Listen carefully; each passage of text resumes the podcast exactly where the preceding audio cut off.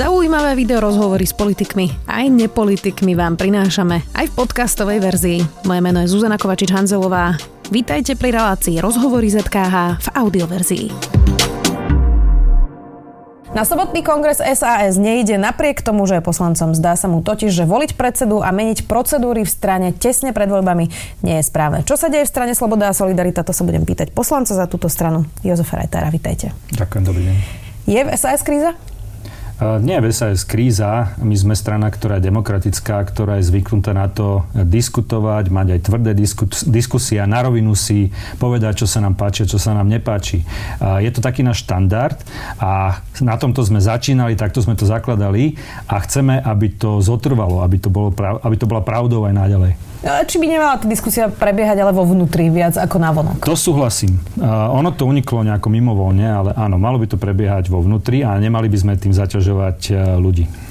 Sme nutení skonštatovať, že Sulíková schopnosť zohľadňovať iné záujmy ako tie vlastné sa blíži k nule. Jeho konanie v nás zabíja dôveru k nemu a ušlachtilosti cieľov, ktoré sleduje, napísalo 46 členov SAS o Richardovi Sulíkovi. To trochu znie, že tam je kríza. Uh, nie je to kríza, ale uh, diskutujeme naozaj, na, a to je vnútorná diskusia, preto to tak aj vyzerá. A je to tvrdá diskusia, na ktorú sme ale my zvyknutí, čiže pre nás to nie je nič prekvapivé to, takáto samozrejme diskusia e, takto ostrá, pretože fungujeme 10 rokov a fungujeme na podobne, keď treba, keď treba, keď prídu tie momenty a ostré diskusie. Akorát teraz to uniklo, tak to vyzerá, že to je nezvyčajné. Čo sú tri najväčšie chyby Richarda Sulika? V čom by podľa vás na sebe mohol popracovať? Um, mal by... Um, ale ako nechcem takýmto spôsobom korigovať vlastnosti niekoho, ale mal by byť empatickejší a mal by mať väčšiu schopnosť sa dohodnúť. Uh-huh. Čiže to súvisí aj s tou vetou, ktorú som teraz citovala z toho listu asi? Áno, presne tak. Ja si všeobecne si myslím, že vždy krajina prežíva nejaké obdobia. A teraz som presvedčený o tom, že skončilo takéto obdobia, takéto obdobia tých takých veľkých mačov v politike, mačomenov a skôr prichádza obdobie aj s pani prezidentkou Čaputovou ľudí, ktorí sú empatickí, ktorí si vedia sadnúť za stôl, ktorí sa vedia dohodnúť a priniesť také riešenie, ktoré je naozaj na prospech potom e, ľudí, voličov na Slovensku.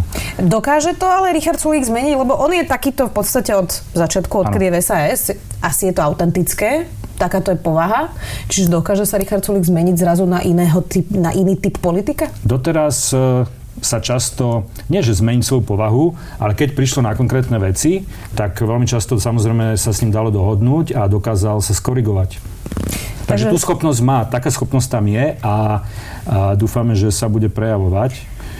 Lucia Ďuriš Nikolsonová teda si pozastavila nedávno členstvo v strane a hovorí sa, že možno odchádza, ešte stále to teda nie je jasné. E, to tiež pramenilo z toho, čo sa píše v tom liste, že teda e, Richard Sulik nie je schopný zohľadnovať iné záujmy ako tie svoje vlastné? Tiež to dospelo do tohto štádia? Nechcem to teraz hodnotiť, lebo hovoríme o dvoch iných osobách, takže nechcem, nechcem do toho vstupovať a dávať nejaké vyhlásenia, ktoré by nemuseli byť Nemáte korektné. trochu podiel na tom aj vy, keď ste spolupracovali s Pavlom Forišom, ktorý neskôr teda vyfabrikoval o nej dokumenty, že v Kanade mala robiť prostitúciu, nakoniec sa to ukázalo celé ako vymyslená kauza. Uh, neprispeli ste trošku do toho konfliktu? Ja dúfam, že nie. Ešte spolupracujete s pánom Forišom? Nie. Ste v kontakte? Vyhodnotili ste to, že nie je dôveryhodná osoba, alebo prečo ste sa uh, Pozrite sa, hovorím o zdroji informácií. Keď by mi dal, keď je do, dobrý zdroj informácií, ktorý pomôže boju s mafiou, a teda Kočner bol obrovský mafia a ovládal politiku, tak ten zdroj informácií môže byť napríklad, a pre policiu napríklad je aj Ludovit Čern, respektíve Černák, ktorý je, ktorý je od 90 rokov v base.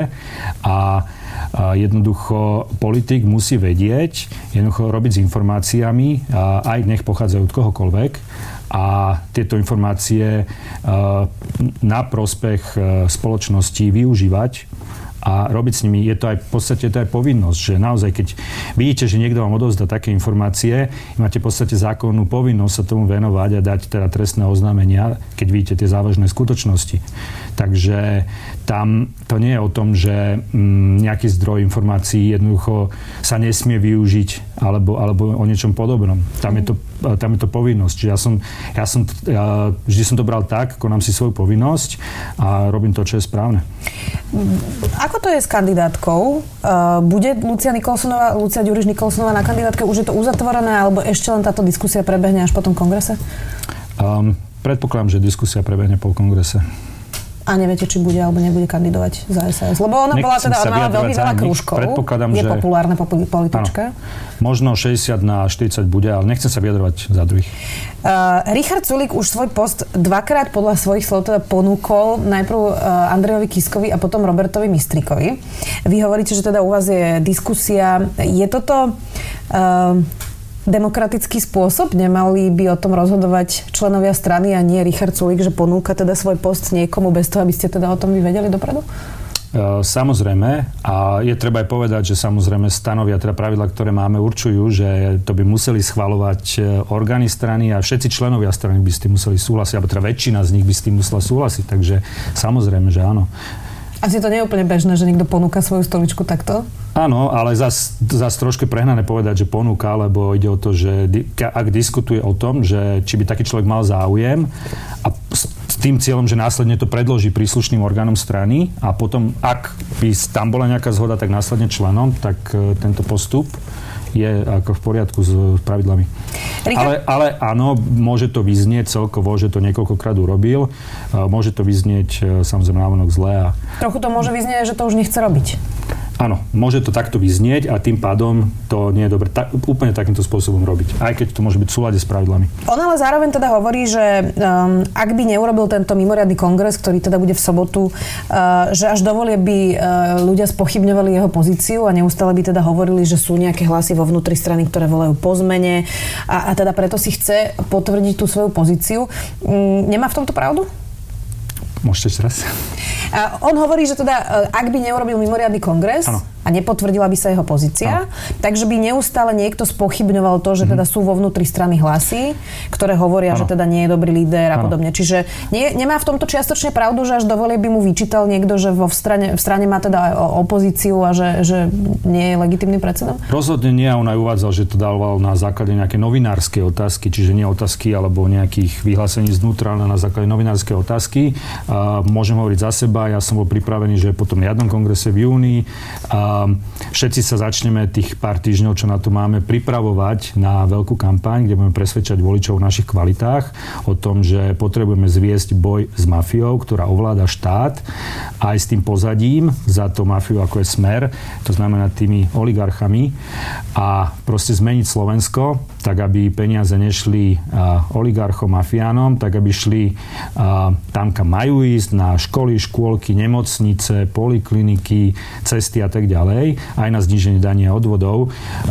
Na toto som ja bol pripravený, že toto ideme robiť, ale prišiel mimoriadný kongres. A ten mimoriadný kongres jednoducho neslúži voličovi, neslúži v skutočnosti ani strane SAS ako takej a nemali by sme ho robiť. Ak by bol ten pôvodný kongres, ktorý mal byť po voľbách, tak vy by ste volili Richarda Sulika za predsedu? ak by bol pôvodný kongres. 2020 to myslím? To je predčasné sa teraz vyjadrovať. Teraz je naozaj čas na kampaň do volieb a rozprávať sa s voličom. Eh, ako sa pozeráte na to, že zo strany odišli za, eh, za tie roky, ktoré funguje naozaj viaceré výrazné tváre? Bol to napríklad Jozef Mihal, ex-minister práce, Daniel Krajcer, Juraj Miškov teraz možno Lucia Ďuriš Nikolsonová, to ešte uvidíme. Mohlo by sa niekomu zdať, že, že Richard Sulik vedľa seba neznesie výrazné osobnosti? Je to nadinterpretácia? Um, ale Zas trošku si to, by si to potom odporovalo, pretože strašne veľa silných osobností SAS stále je a vždy bolo. Takže sme strana, ktorá je doslova liahne o veľkých osobností, tak eh, áno, do istej miery to mohlo byť aj tým, že sa neznesli spolu, ale do veľkej miery je to aj to, že um, napriek tomu tu sú a boli. Takže, takže nie je to, nie je to akože 100% pravda, nejaké tvrdenie vyhranené.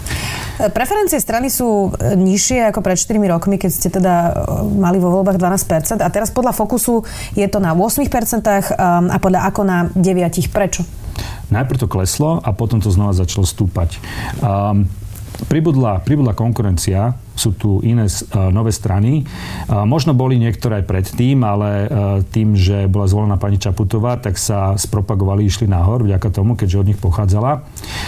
Čiže aj toto je jeden faktor a druhý faktor je, že tá komunikácia, nie vnútorná kvalita, tá, som presvedčený o tom, že Saska je obrovská, už len ten odborný potenciál, ktorý máme, máme program, ktorý bol vyhodnotený ako najlepší, máme naozaj skvelých ľudí a dobrý tím, ale e, niektorá komunikácia na vonok zneistila voličov. Čiže myslím si, že je to kombinácia týchto dvoch faktorov. Ktorá komunikácia napríklad? Niektoré výroky, ktoré sú známe. Myslíte napríklad o Bruseli od Richarda Sulika?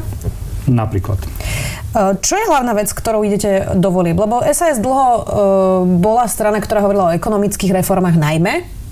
Uh, teraz to bude čo? Čo bude hlavný bod, ako keby, s ktorým pôjdete do kampane a čo je to, čo by ste chceli vedieť, aby voliči si spojili so stranou, ano. že SAS robí toto? Um, týmto hlavnou, tým hlavným bodom musí byť to, aby sme vymenili uh, mafiánsku vládu na Slovensku. A to má minimálne dve fázy, pretože jedna vec je vymeniť smer a SNS a druhá vec je vymeniť aj to pozadie, lebo ešte keď sa zmení vláda, dajme tomu na súčasnú opozičnú, tak to pozadie tam veľmi silné stále bude, lebo tí oligarchovia, oni sú tam uh, zakorenení v tej štátnej správe, platia si paralelné platy uh, úradníkom, podplacajú ľudia a tak ďalej.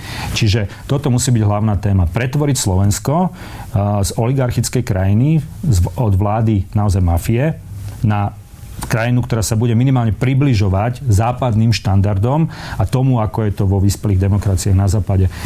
Aby, aby naozaj tu nerozhodovali ľudia ako Kočner. Majú, zvolova, majú rozhodovať tí ľudia, ktorí boli zvolení na to, aby rozhodovali. Nie niekto temný v pozadí.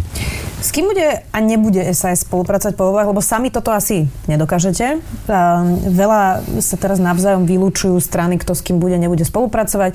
Predpokladám, že teda z úst vášho predsedu sme počuli, že Smer určite nie a SNS tiež nie. Kotleba predpokladám, že je tiež teda nie. Vylúčujete napríklad aj sme rodina, alebo e, na tom opozičnom spektre si nechávate ešte otvorené dvere? My sme oficiálne vylúčili e, Kotlebovcov, oficiálne vylúčili Smer a SNS. Tieto tri strany to máme aj odsúhlasené a tých sme vylúčili. A um, máme správy a veľmi, veľmi silne potvrdzované, že Kotlebovci a Smer plus SNS, ale hlavne Kotlebovci a Smer, že sú dohodnutí na budúcej vláde. Neznamená, že Kotlebovci budú priamo vo vláde, ale minimálne to, že ju budú ticho podporovať. Toto by bola absolútna tragédia pre Slovensko. Už táto vláda bola tragédiou pre Slovensko a toto by bola tragédia snad na desiatu ešte. Aby sa strana takéhoto typu de facto dostala do vlády, tomu treba zabrániť všetkými možnými prostriedkami. A preto my budeme spolupracovať s všetkými, čo len trochu demokratickými, ale dávno, demokratickými stranami, ktoré sú teraz v opozícii, tak, aby sme tomuto scenáru zabránili a tak, aby sme naozaj dali dokopy slušnú vládu, ktorá bude bojovať s mafiou a ktorá nepripustí, aby niekto ako fašisti boli vo vláde. Dnes ráno napríklad bola tlačovka Andreja Kisko, Miroslava Beblavého aj Michala Trubana spolu s KDH a predsedom Alojzom Hlinom. Vy nechcete takúto širšiu spoluprácu opozície? Prečo tam nestojí s nimi aj SAS? No, chceme širšiu, eh, širšiu eh, spoluprácu a to je to, čo bude samozrejme po voľbách. A my diskutujeme, diskutujeme aj s ľuďmi z týchto strán a myslím si, že tá diskusia sa vyvíja e, dobrým smerom. Druhá väčšina opozície nie je naozaj podchytená tými živlami, ako e, keď hovoríme o vládnej koalícii. Takže vyvíja sa to dobrým smerom a po voľbách som presvedčený o tom, že budeme spolupracovať. Vy sa spomínate aj v Kočnerovej tréme. Uh, Marian Kočner si tam písal Zelenou Žužovou, že si vás musia doplniť na zoznam ovečiek, čo teda podľa toho kontextu mal byť zoznam ľudí, ktorí mu znepríjemňovali život a ktorých teda mal mať záujem kompromitovať. Uh, vám sa Alena Žužová tak ako iným mužom nikdy neozvala? Ne, neskúšala to na vás? Jedine, že by pod nejakým iným aliasom, lebo, lebo nepamätám si, že by... A, takisto si dávam pozor, že keď ten profil vyzerá úplne divne, tak, tak si ho neodlajkujem za priateľa alebo niečo podobné, takže a, myslím, že nie. Uh-huh. Uh... Podarilo sa mu zohnať niečo kompromitujúce? Máte vôbec o tomto informácii? Vy ste v jednom čase mali aj ochranku. Áno. snažil sa naozaj niečo vyfabrikovať, zohnať? Určite sa snažil, to, pretože on tak funguje, že sa snaží zháňať, ak sa dá, kompromitujúce materiály. Ak nie sú, tak nastražiť nejakú pascu, aby ich vytvoril. A to musí byť ale samozrejme veľmi silne zaujímavá osoba na nejakej pozícii.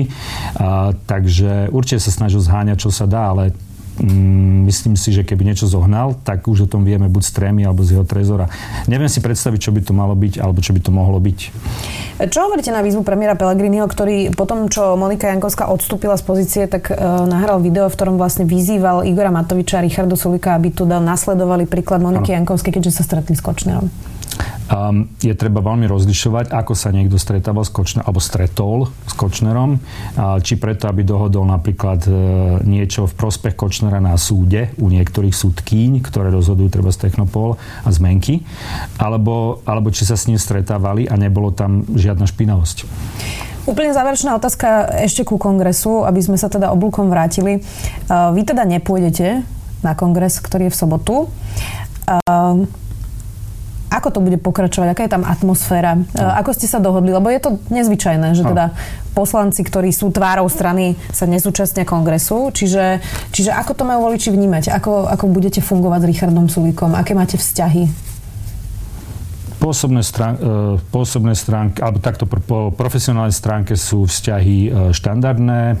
Um, robí sa tým pádom aj na nejakom ešte kompromisnom riešení a uvidím, ako to dopadne.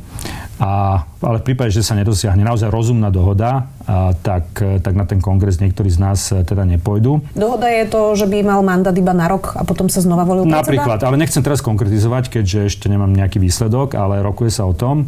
No ale pokiaľ sa nedosiahne, ale naozaj rozumná dohoda. Nemôže to byť iba také, že na, na oko, ale naozaj, lebo my musíme byť, e, tým voličom musíme hovoriť presne to, ako to je a musíme, musíme sa snažiť o naozaj riešenia, aby videli, že my my nerobíme iba niečo na oko. Aj s tým Kočnerom som ja nebojoval na oko, však aj tá tréma to potvrdzuje. My, my musíme tým voličom dávať vždy reálne veci. Čiže musíme prísť s reálnym riešením a keď to dosiahneme, no tak nejaký kompromis príde a možno na ten kongres prídeme za, s tým riešením, ale v prípade, že sa nedosiahne, tak na, na ten kongres neprídeme. Ale vzťahy zostávajú korektné.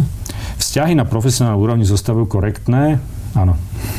Uvidíme, ako to teda dopadne na sobotnom kongrese. Či dosiahnete dohodu, ano. či tam pôjdete alebo nepôjdete. Chcel by som ešte zdôrazniť, ak, ak mám trošku priestoru, ešte naviazať na to, čo som hovoril, že už podľa mňa skončila doba tých mačomenov a keď sa teda bude zostávať ďalšia vláda, tak ja si viem viac predstaviť na dôležitom poste, aj premiéra, človeka ako napríklad Janka Kišová, ktorá vie spolupracovať a ktorá je empatická, tak uh, dúfam, že všet, celý vývoj, celý vývoj, celý vývoj, celý vývoj, ktorý bude, tak bude smerovať k tomu, aby sme naozaj prišli aj po tých voľbách, kedy bude treba spolupracovať s takým riešením aj za stranu, aby, aby jednoducho sme naplnili to, čo slúbujeme.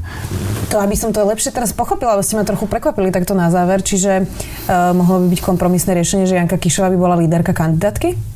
Uh, o tomto sa uh, zrejme ešte nerokuje, ale uh, toto je môj názor, toto je môj názor, takto si viem predstaviť aj ponuku voličom.